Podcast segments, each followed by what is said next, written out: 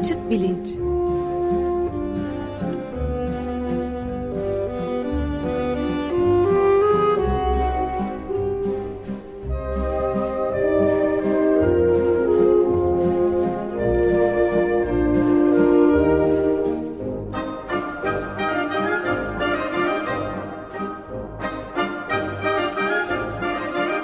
Güven Güzeldere ile bilim ve felsefe sohbetleri. Günaydın Güven Bey, merhabalar. Günaydın Ömer Bey. Günaydın. Günaydın Özdeş. Ee, açık bilinçte e, antipsikiyatri hareketi hakkında konuşacağız galiba değil mi? Ee, ve Ankara Üniversitesi'nden Doktor Burçin Çolak konuğumuz. Siz tanıtımını yapar mısınız lütfen? E, tabii memnuniyetle. Burçin Bey hoş geldiniz. Hoş bulduk. Ee, Merhaba, hoş geldiniz. Hoş geldiniz. Çok teşekkürler Ömer Bey, Özdeş Bey, Güven Hocam. Teşekkür ederim davetiniz için de. E, biz teşekkür ederiz. Şimdi geçen hafta antipsikiyatri hareketinden değil ama o harekete giriş olacak nitelikte bir şeylerden bahsetmiştik. Bu da nereden aklıma geldi?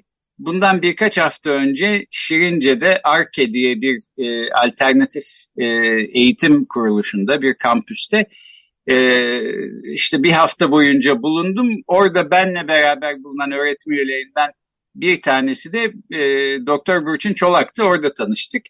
E, Burçin Hoca önce psikiyatrinin tarihçesiyle ilgili bir konuşma verdi, bir ders verdi. Ardından da e, kendi yaptığı dini inancın nöro görüntülemesi e, çalışmasını aktardı. Şimdi bugün bunlardan ilkinden bahsedeceğiz. Çünkü psikiyatrinin tarihçesinde antipsikiyatri hareketi de var. E, bu dini inancın nöro görüntülemesi de bence çok ilginç bir e, konu. O çalışmayı da bir başka ileride bir başka programda kendi başına ele alırız diye düşünüyoruz. E, konuğumuz e, Doktor Burçin Çolak hem hekim hem e, bilim doktoru. E, yani işte İngilizce'de MD ve PhD diyorlar aynı zamanda. Ankara Üniversitesi Tıp Fakültesi'nde e, ruh sağlığı ve hastalıkları ana bilim dalında öğretim üyesi. Fakat e, bu nöro görüntüleme çalışmasıyla yaptığı e, ya da o çalışmaya dayanan bir de e, bilim doktorası var aynı zamanda. Dolayısıyla konuyu hem tarih açısından hem bilim açısından hem hekimlik açısından e, konuya son derece hakim. Bugün de zaten bu antipsikiyatri hareketinden bahsedeceğiz. Geçen hafta da değindiğimiz gibi antipsikiyatri hareketinin içinde doktorlar, hekimler, bizzat psikiyatrlar da var. E, bu harekete tamamen karşı olanlar da var. Yine geçen hafta bahsetmiştik bu konuda e, depresyonun ne şekilde tanımlanması gerektiği ve ilaç tedavisinin e, bazı durumlarda olumlu olup olmayacağı konusunda e, Profesör Timuçin Oral ve Doktor Sinan Gülöksüz ile bir program e, yapmıştık bundan birkaç sene önce. E, o zamanlar T24 sitesinde yazan Metin Münir'in bir yazısından hareketli. Şimdi bu antipsikiyatri hareketi nedir, nereden çıkmıştır? Benim de çok ilgimi çeken bir konu biraz daha e, derinlikli bir şekilde e, Burçin Çolak'tan dinleyeceğiz. Buyurun. Ee, hocam çok teşekkürler. Ee, gerçekten konu çok ilginç. Ee, hani hem ben kendi kişisel mesleki hani serüvenim, e, düşünme silsilem e, her zaman için e, hani psikiyatride bir şekilde bir çelişki bulabilme ya da bir e, çatışma bulabilme ihtimali tıbbın diğer alanlarına göre çok daha fazla. E, hani o kadar ilginç bir konu. Mesela anti dahiliye diye bir akım hani yoktur diyeceğiz ama son zamanlarda aslında bu alternatif tip şu bu o da bir yükselişe geçti aslında ama hani bir psikiyatrideki kadar bir karşıtlık ya da psikiyatrideki kadar bir hani e, karşı duruş e, aslında tıbbın hiçbir alanında yok. E, hani niye böyle diye bakıldığı zaman belki önce hani hem birazcık da bilgi vermek adına söyleyebilirim. Hani nereden çıkmıştır? Aslında e, antipsikiyatri ya, temelde aslında hmm, psikiyatrik e, tutum ve tavırlara karşı ya da yaklaşımlara, tedavilere karşı karşıtlık aslında muhtemelen hani geriye doğru gitsek e, Güven Hocam muhtemelen tarih öncesine kadar gider. Yani e, Hipokratik hekimliğe karşı belki diye düşünebiliriz. Bunun karşısındaki alternatifler belki daha spiritüel, daha platonik e, formülasyonların çatışması gibi düşünebiliriz. Aslında antipsikiyatri de bence bunun bir tezahürü. Yani çok dağıtmak gibi olmasın ama nasıl işte aydınlanma başlıyor. Kısa bir süre sonra romantik bir dönem var değil mi? Bu e, kısa bir romantik başkaldırı çağı var. Çünkü orada bir kaygı var. İnsanın değeri düşüyor ya da işte her şey mekanikleşiyor gibi. Muhtemelen antipsikiyatri de böyle e, bir sürecin, bir silsilenin bence tezahürü diye düşünüyorum. Yani bir e, bütünün parçası gibi. İlk aslında şöyle söyleyebilirim. Özellikle bu 60-70 bandında, 1960-70 bandında çok fazla e, konu oluyor antipsikiyatri. İlk bir e, Güney Afrikalı psikiyatrist David Cooper tarafından bu kavram kullanılıyor. Aslında daha öncesinde de bu kavramın kullanımları var. E, temelde aslında e, bir çeşit e, içsel bir kritik aslında antipsikiyatri. E, yani bizler de hani kendi mesleki pratiğimize de kendi çalıştığım klinik ve çevremdeki meslektaşlarımla biz bunu hep, hep dururuz üstünde. Yani e, psikiyatrinin çeşitli problemleri var. Birazdan da bahsederiz. E, fakat antipsikiyatri bunu çok aşıyor. E, muht yani şey gibi hani literatür tartışması gibi düşünebilirsiniz belki Güven Hocam. E, olur ya bir hastalığın tedavisiyle ilgili çatışmalar vardır. Bu çok ciddi bir hani politik ve etik ve sosyal çağrışımları olan bir sürece dönüşüyor aslında antipsikiyat dediğimiz zaman. E, bu özellikle bu 60'larda hani e, çok ön planda. Niye 60 hareketleri, 68 hareketleri, özellikle hani belki bu Amerika'daki işte sivil haklar hareketlerini düşünebilirsiniz. Bu siyahi hareketleri ya da kadın hakları e, ya da o dönem yine Vietnam e, savaş karşıtlığı ile ilgili bir, bir politik aktivizm var. Psikiyatri de burada e, hani bu, bu akıma kapılan bir eleştiri e, girdabına giriyor diye söyleyebiliriz aslında hocam. E, çünkü psikiyatrinin e, bu noktada e, nasıl söyleyeyim e, kötüye kullanımları oluyor. Yani çok fazla dağıtmak istemiyorum ama hani bununla ilgili örnekler tabii çok fazla var. Mesela Vietnam karşıtlığının psikiyatrik durum olabileceği ondan sonra ya da Sovyetlerde özellikle bazı psikiyatrik tutumların e, psikiyatrik tanıların e, kötüye kullanıldığı. Mesela e, ne, ne vardı mesela şizofrenide? Delüzyonlar vardır, sanrılar vardır değil mi? Mesela Sovyetlerde işte reforma ihtiyaç olduğunu söyleyen kişiler reform sanrısı yaşıyor. Yani o sosyalist sistemi eleştiriyorsa bu psikozdur, bu şizofrenidir gibi kötüye kullanımları çok fazla oluyor. Ee, bir çeşit özgürleşme, bir çeşit başkaldırı dönemi belki gibi düşünebiliriz. Hani bunun e, bir uzantısı aslında antipsikiyatri. Ee, yani de dediğiniz gibi e, anti dahiliye hareketi yok anti psikiyatri hareketi ölçüsünde. Bunun herhalde nedeni psikiyatrinin içinde hem biyolojinin hem de psikolojinin olması. E, yani kimse size insülin almıyorsunuz, şeker hastasısınız diye işte bir yere kapatmaya kalkmıyor ya da bir hastalık e, atfıyla bunu açıklamaya çalışmıyor ama e, konu psikiyatri olduğu zaman sizin düşünceleriniz işte reform istiyorsunuz. Buna bir hastalık yaftası yapıştırılabilir bilinir diye herhalde antipsikiyatri hareketinin en karşı çıktığı 1960'lardaki durum bu değil mi? Evet hocam. Çünkü inceleme nesnemiz bir insan psişesi aslında ya da insan zihni ya da insan öznelliği olduğu için e, ve aslında bütün sosyal bilimlerde, hukukta, dinde e, hepsi aslında aynı ruhsallık üzerinde hak sahibi olma e, ya da e, bir şekilde hak iddia etme e, durumunda. Yani düşünün bir suç işleme durumu var. Bu suç akıl hastalığının psikiyatrinin alanında mı incelenecek ya da işte hukukun alanında mı incelenecek? Yani inceleme nesnesinin özelliğiyle ilgili aslında.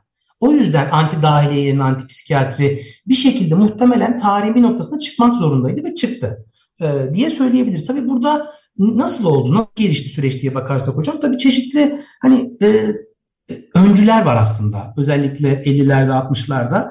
E, hani psikiyatri tarihine belki biraz ayrıntılı girersek tabii ki bir şekilde ruhsal hastalığı anlamak, açıklamak, işte ruhsallıktaki sapmaları belki tırnak içinde normalden sapmaları e, anlamaya çalışmak önemli bir şey ama yapılan araştırmalar ya da yapılan çalışmalar bir şekilde net bir yere varamıyor hocam.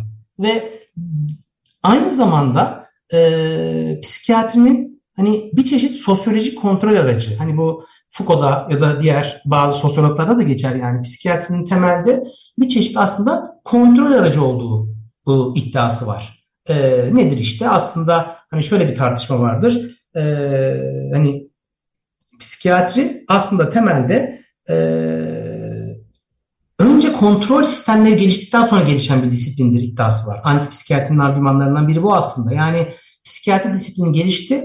Ardından işte hastaneler, işte hastaların büyük işte tırnak içinde tımarhaneler kapatılması süreci mi gelişti tartışmalarında aslında önce kontrol ve bu kontrol üzerinden de psikiyatri disiplininin geliştiği hastanecilik, e, büyük kapatılma bu Foucault'da geçen e, ya da gözetim toplumu gibi düşünebilirsiniz. Bunlar da aslında hep kritikleri. Bir yandan hastalar sayı olarak artıyor. Bir yandan bu hastalara tedavi yapılmaya çalışılıyor. Bir yandan tedaviler aslında belirgin bir noktaya da ilerleyemiyor. Bunlar da hep kritikleri getiriyor. Ne gibi? İşte 1950'lerde mesela işte ağır şizofreni vakaları ya da işte belki manik depresif vakaları düşünebilirsiniz. Yani çeşitli yöntemler var. Mesela elektrokonvülsif terapi. Yani ya da işte insülin şok tedavisi gibi e, ya da lobotomi gibi. Yani kişinin diyelim ki şizofreni belirtileri gösteriyor ya da işte çeşitli davranım bozuklukları gösteriyor. Frontal korteksinin belli bir bölgesinin alınması çok işe yarıyor ondan sonra. Hatta hani bununla ilgili hani dinleyiciler belki bilir yani hani Google şu filmi değil mi? Sembol filmidir. Ee, Burada hani nedir? Kişi girer ve orada e, aslında bir şeydir. Bir suç e, gösteren bireyken psikiyatrinin çarkına girdikten sonra lobotomiyle çıkar. Ondan sonra. Bunlar hep e, o dönemki 60'lardaki politik huzursuzluk çağlarında e, işte bir çıkış noktası oluyor. Burada tabii çeşitli psikiyatristler, psikanalistler var. Mesela adını belki e, zikretmekte fayda olabilir. Donald Lang mesela önemli. İngiltere'den özellikle çıkıyor. Şimdi e, nedir? Şizofreni ile ilgili mesela tartışmalardan biri şu. E, bu gene Karl Jaspers'te geçer e, Güven Hocam. E, anlaşılamazdır Sanrı. Şizofreni e, kavranamazdır. Yani nasıl olur da bir kişi kendisinin peygamber olduğunu düşünür? E, ya da işte ne bileyim uzaylıların kendisini kaç, kaçırdığını düşünür. Yani bu bir problemdir. Bu bir sorundur bir sorun olmalıdır fikri önemli ve bu etkili bir fikir aslında. Yani normali inşa ettikten sonra sen anormaller üzerine çoğaltmalar yapabiliyorsun tabii ki. Ama burada işte hani e, o özgürleşme hareketleriyle birlikte tırnak içinde ruhsal rahatsızlığı olan bireylerin, tırnak içinde delilerin de aslında makul olduğu, delilerin de e, düşündüklerinin saçma olmadığına dair bunun böyle görülemeyeceğine dair görüşler var. Yani nedir? İşte şizofreni bir akıl hastalığıdır. İşte Lane çıkıyor diyor ki hayır diyor. Bu diyor bir çeşit bölünmüş kendiliktir diyor. Hani psikanalist, psikanalist aynı zamanda kendisi. Tabii ne oluyor? Diyor ki bir çeşit diyor varoluşsal, ontolojik bir varoluşsal güvensizliktir diyor şizofreni. İşte anne çocuk ilişkilerine belki bağlıyor ve kişinin kendi iç dünyasına kapandığı bir dünya. Yani sen artık bu güvensiz dünyada kendinin diyelim ki Mehdi olduğunu sanıyorsun. Dünya o kadar kontrol edilemez ki ama sen Mehdi'ysen tamamıyla her şey senin kontrolünde oluyor. Gayet güzel bir çözüm diyor. Yani bir çeşit psikolojik çözümlemenin bir mantığı olduğunu söylüyor. Bunlar hani klasik hastalıktır modeline bir çeşit baş kaldır gibi düşünebilirsiniz. Ya da nedir? Yine çok meşhur işte Thomas Saz.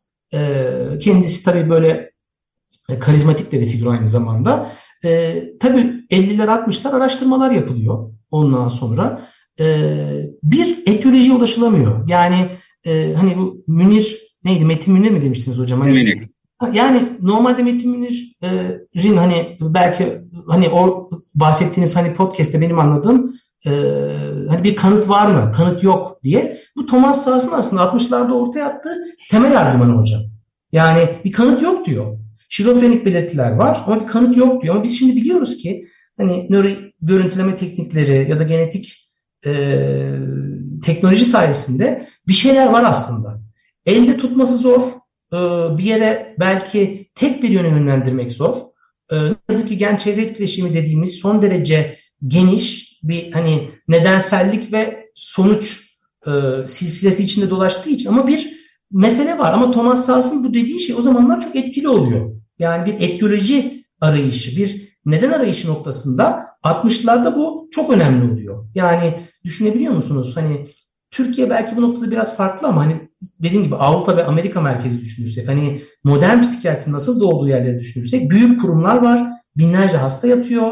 Etiyolojilerin çok belli olmadığı birkaç tane e, işte tersiyer sifilis gibi hastalık hariç yapılan yöntemlerin bir etiyolojik nedensel temeli yok e, ve e, bunu yapmaya devam ediyorsun ve bir çeşit iktidar hani biyo iktidar sürdürüyor. Bunlar tabii ki hep bir hani karşılık çıkıyor. Ne, ne, ne diyor Thomas Hasta işte diyor ki e, ruhsal hastalık bir e, yoktur. Aslında sadece diyor bir çeşit diyor güçlü bir e, iktidar aleti vardır diyor. Aslında çok romantik olmakla birlikte çok da tutarlı ve politik de bir argüman ve çok hani e, tutuyor aslında hocam. E, e, tabii o dönemlerde yine e, Erwin Goffman'ın meşhur kitabı var. Hani belki dinleyicilere e, not etmek adına söyleyebilirim. E, Aystum işte tımarhaneler üzerine. Buradaki hani o kimliksizleşme, muhtemelen bunun tabii şey karşılığı da var hocam. İkinci Dünya Savaşı'ndaki o kimliksizleşme hareketlerinden sonra o liberal bireyin de ortaya çıkmanın da bence karşılığı var ama hani Goffman kitabında hep şeyi tanımlar. Hani kurumsallaşmayı tanımlar. Hani hapishanede, işte akıl hastanesinde ya da ne bileyim bir e, okul yurdunda da olabilir. Hani e, kitabı tabii akıl hastanesinde nasıl burada kişiler isimsizleşiyor, kendiliğinden nasıl sıyrılıyor. Hani bunlardan aslında e, bahsediyor. E, hani bunlar hep kritik getiriyor. Yine belki hocam hani meşhur bir deney var aslında. Hani bunlar etiyolojiyle ilgili tarafı var. Belki Thomas Sass'ın getirdiği. İşte Goffman'ın getirdiği şartlar, kişilerin hani etik ve belki işte hukuki meselelere ilgili tarafları var. Bir yandan da tabii psikiyatrik tanılarla ilgili. Psikiyatrik tanı nedir? Hani dediniz ya depresyon vesaire gibi e, elle tutulur hastalığın etiyolojisi bir noktada problemli ama bir noktada da şizofreni dediğimiz zaman biz aslında tam olarak ne demiş oluyoruz? Hani aslında geçerlilik ve güvenilirlik problemi. Yani e, hatta sizle konuşmuştuk ya hani bir şizofreni hastasına hani iyi bir psikiyatrist tanı koyabilir mi? Ondan sonra işte Rosenham bu fikri aslında test etmeye çalışıyor. Ee, hani meşhur hani 1973'te de yayınlıyor bunu Science dergisinde. E, sahte hasta deneyi e, den e, yayınını yayınlıyor. Burada şöyle bir şey yapıyor. Amerika'nın çeşitli hastanelerinde e,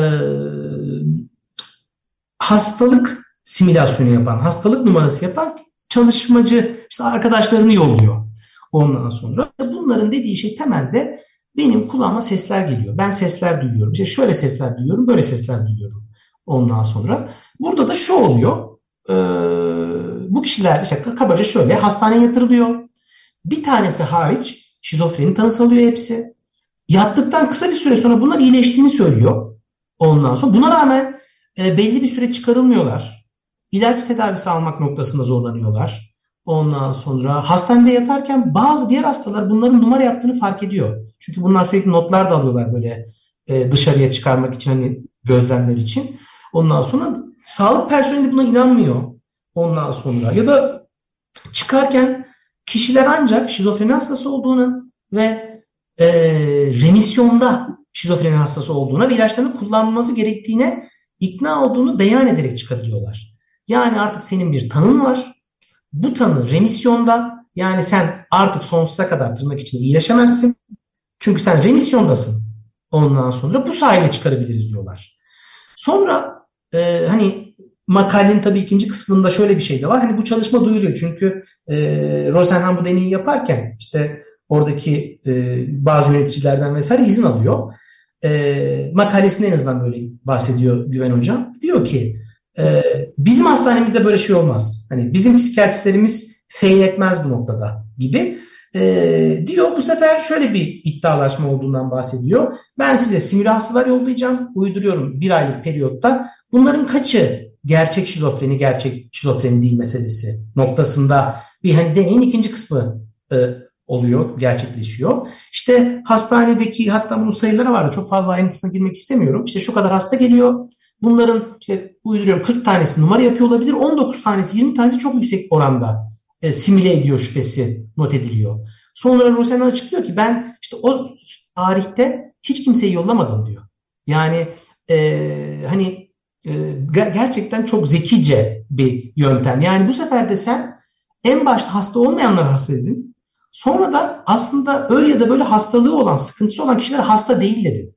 Hani bu makale çıktığı zaman cidden çok vurucu etkileri ortaya çıkıyor. Hatta daha sonra bu işte psikiyatrik tanı sistemleri, DSM vesaire noktasında da e, önemli oluyor. Çünkü bir şekilde demek ki psikiyatristlerin tanı koyma noktasında da sorunları var meselesi oluyor. Tabii bu makale eleştiriliyor. Hatta yakın tarihli makalelerde hani Rosenhan'ın deneyi e, şey yaptığını, aslında böyle bir deney olmadığını söylüyor. Ondan sonra işte e, birazı benim anladığım hani fabrikasyon gibi olduğunu söylüyor ama düşünce deneyi bağlamında gerçekten güzel bir düşünce deneyi aslında Güven Hocam. Hani felsefede olur ya. E, Pardon kesin bu aslında yani altta yatan derin bir soruna da işaret ediyor galiba. Çünkü tıbbın her alanında teşhis konusunda sorunlar olabilir gerçekten ama psikiyatride burada sanki özel bir sorun var. Evet. Şimdi e, siz bir psikiyatr olarak mesela e, şizofreni hastalığının semptomlarını biliyorsunuz. Evet. E, sizi hiç tanımayan bir e, başka bir psikiyatriste gitseniz ve bir şizofrenmiş gibi davransanız acaba şizofreni teşhisi alabilir misiniz? Şizofren olmadığınız halde. E, belki alabilirsiniz çünkü ortada e, işte diğer hastalıklarda olduğu oranda biyolojik e, belirteçler yok. E, işte hani gidip bir yere ben şeker hastasıyım dediniz ama işte kan testinizi aldılar, şuna buna baktılar. Yok hayır e, şeker hastası falan değilsiniz diyebiliyorlar kolaylıkla.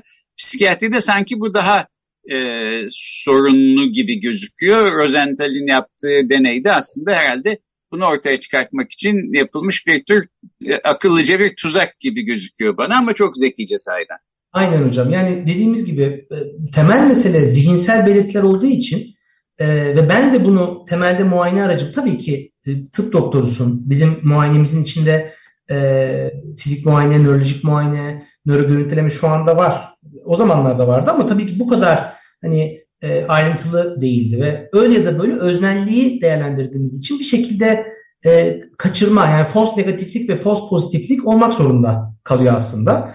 E, bu da bu, bu şekilde aslında. Hani bu da tabii nedir? E, çeşitli sorunlara yani tabii konuşacak çok şey var hocam ama e, yani antipsikiyatrinin e, nasıl söyleyeyim e, bu modern bireyi alıp inceleyen e, ruhsal hastalığı sadece insanın zihnine hapseden yani benim ruhsal bir problemim var ondan sonra ve bu problem bana aittir. Yani e, o modernitenin o Descartes'çı ya da o fenomeno, fenomenolojik hani o bakışın kişinin içine dönüp o tırnak içine alması, her şeyi tırnak içine alması problemi de içeride tutmaya başlıyor aslında hocam. Bunlar da hep dediğim gibi o ruhsal problemlerin sosyolojik taraflarını vesaire hep dağıttı. Öyle olduğu için tabii ki ne oluyor?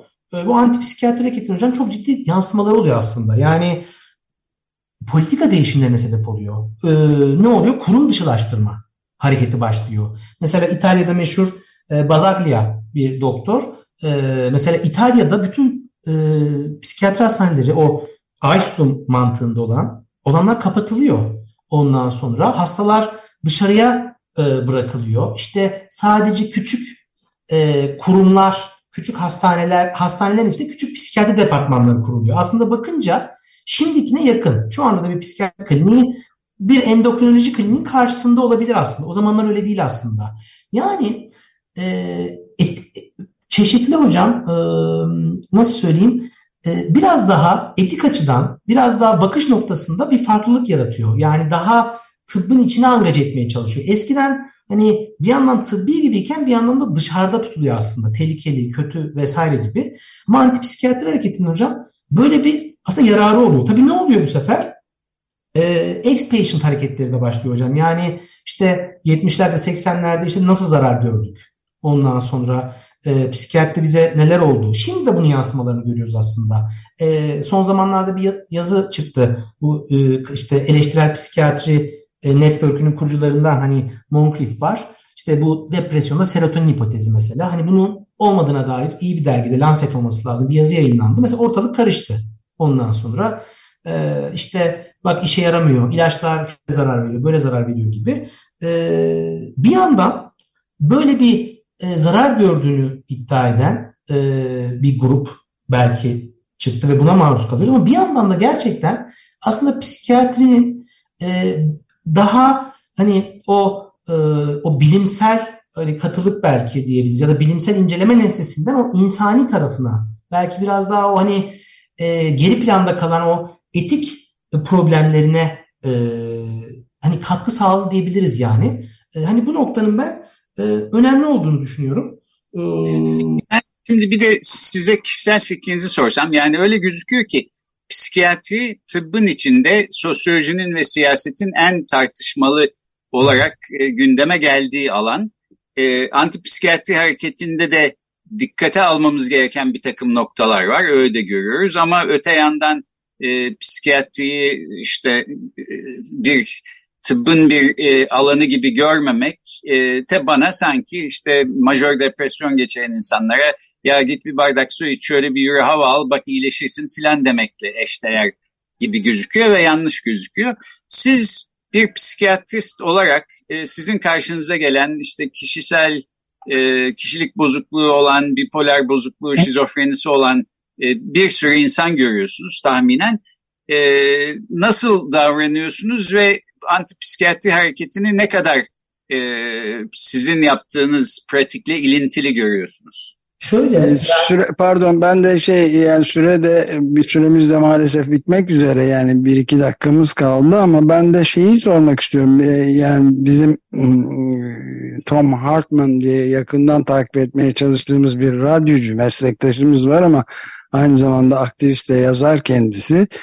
O da e, kültürün aslında e, sağlıklı ya da toksik olduğunu yani besleyici ya da cinayete neredeyse teşvik edecek şekilde olduğunu söylüyor ve bu şeyi de işte çeşitli insanların Amerika Birleşik Devletleri başta olmak üzere çeşitli dünyalarda işte stresten, cehaletten, eşitsizlikten, yoksulluktan ve çevre sorunlarından, ekoloji sorunlarından, iklim değişikliği gibi şeylerden e, ve sosyal izolasyondan çok büyük sıkıntılar içine düştüğünü ve bunun zehirli bir toksik bir kültür olduğunu söylüyor.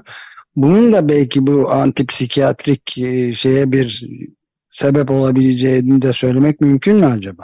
Ee, Ömer Hocam sizden isterseniz devam edeyim. Ee, evet aslında mümkün. Zaten mesela sosyal psikiyatri disiplini dediğimiz disiplin temelde bunu incelemeye çalışıyor. Yani antipsikiyatrinin o e, açılımlarından biri mesela sosyal psikiyatri. Yani ruhsal rahatsızlıkların e, bu sosyal karşılıkları işte ne bileyim depremi düşünebiliriz şu anda ülkemizde olan fakirlik, savaşlar. Çünkü e, paradoks bence yine şöyle dönüp dolaşıp geliyor. Bu tartışmalar bitmiyor. E, mesele psikiyatrik hastalığı nasıl konumlandırdığımız. Bundan bin sene önce böyle değildi. Yani depresyon bambaşka bir konseptti. Ya da mehdilik iddiası bambaşka bir peygamberlikle ilgili bir şeydi. Şimdi ise bir akıl hastalığı.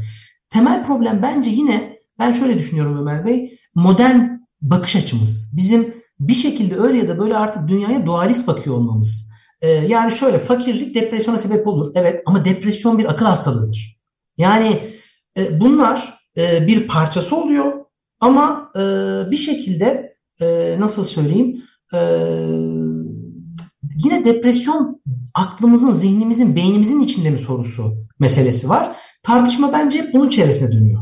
Ondan sonra çok kısaca Güven Hocam'ın sorusuna ben antipsikiyatrinin yararlı bir e, alet olduğunu düşünüyorum. Çünkü hastalar geliyor ben ilaç kullanmak istemiyorum diyor. İlaca karşıyım diyor ondan sonra. Ya da işte psikiyatri eleştiriyor. Bu noktalarda hastayla bunu açıkça tartışmanın çok önemli olduğunu düşünüyorum. Benim hani kıymetli e, bir hocam şey der. İyi bir psikiyatristin iyi bir antipsikiyatrist olması gerektiğini söyler. Ama bunu belki antipsikiyatrist değil de kritik yani psikiyatriyi yıkıcı eleştirmeyip hani kritize edebilmeliyiz gibi bir yorumla anlayabiliriz. Yoksa diğer türlü gerçekten hani her insani etkinliğe, her probleme ilaç yazan bir haline gelebiliriz. En temel nokta bence antipsikiyatri ilgili son şöyle söyleyeyim. Hani süremizi açtık.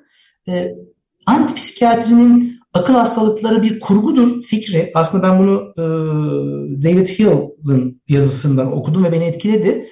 E, yanlışlanmıştır. Ruhsal hastalık diye bir şey vardır. Ve bunun gerçekten gösteremesek de biyolojik, psikolojik, sosyolojik korelatları vardır.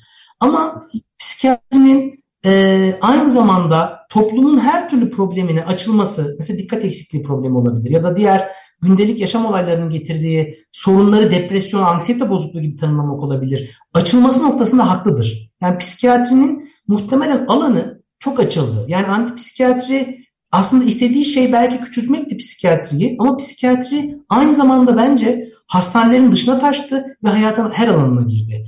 Ee, bu nokta bence önemli. Yoksa akıl hastalığı vardır ama psikiyatri gerçekten belki de kişilerin ilişki sorunları, sosyoekonomik sorunları varken buraya da e, el atmaya başladı. Bu da tabii politik çağrışım, neoliberal bir politika güdüyorsanız tabii ki kişinin iş yeri sorunları var demek yerine depresyondan müzdarip, bu yüzden işsiz kaldı demek çok politik. Yani bunlar da tabii ayrı ayrı çağrışımlar diye söyleyebilirim. Evet.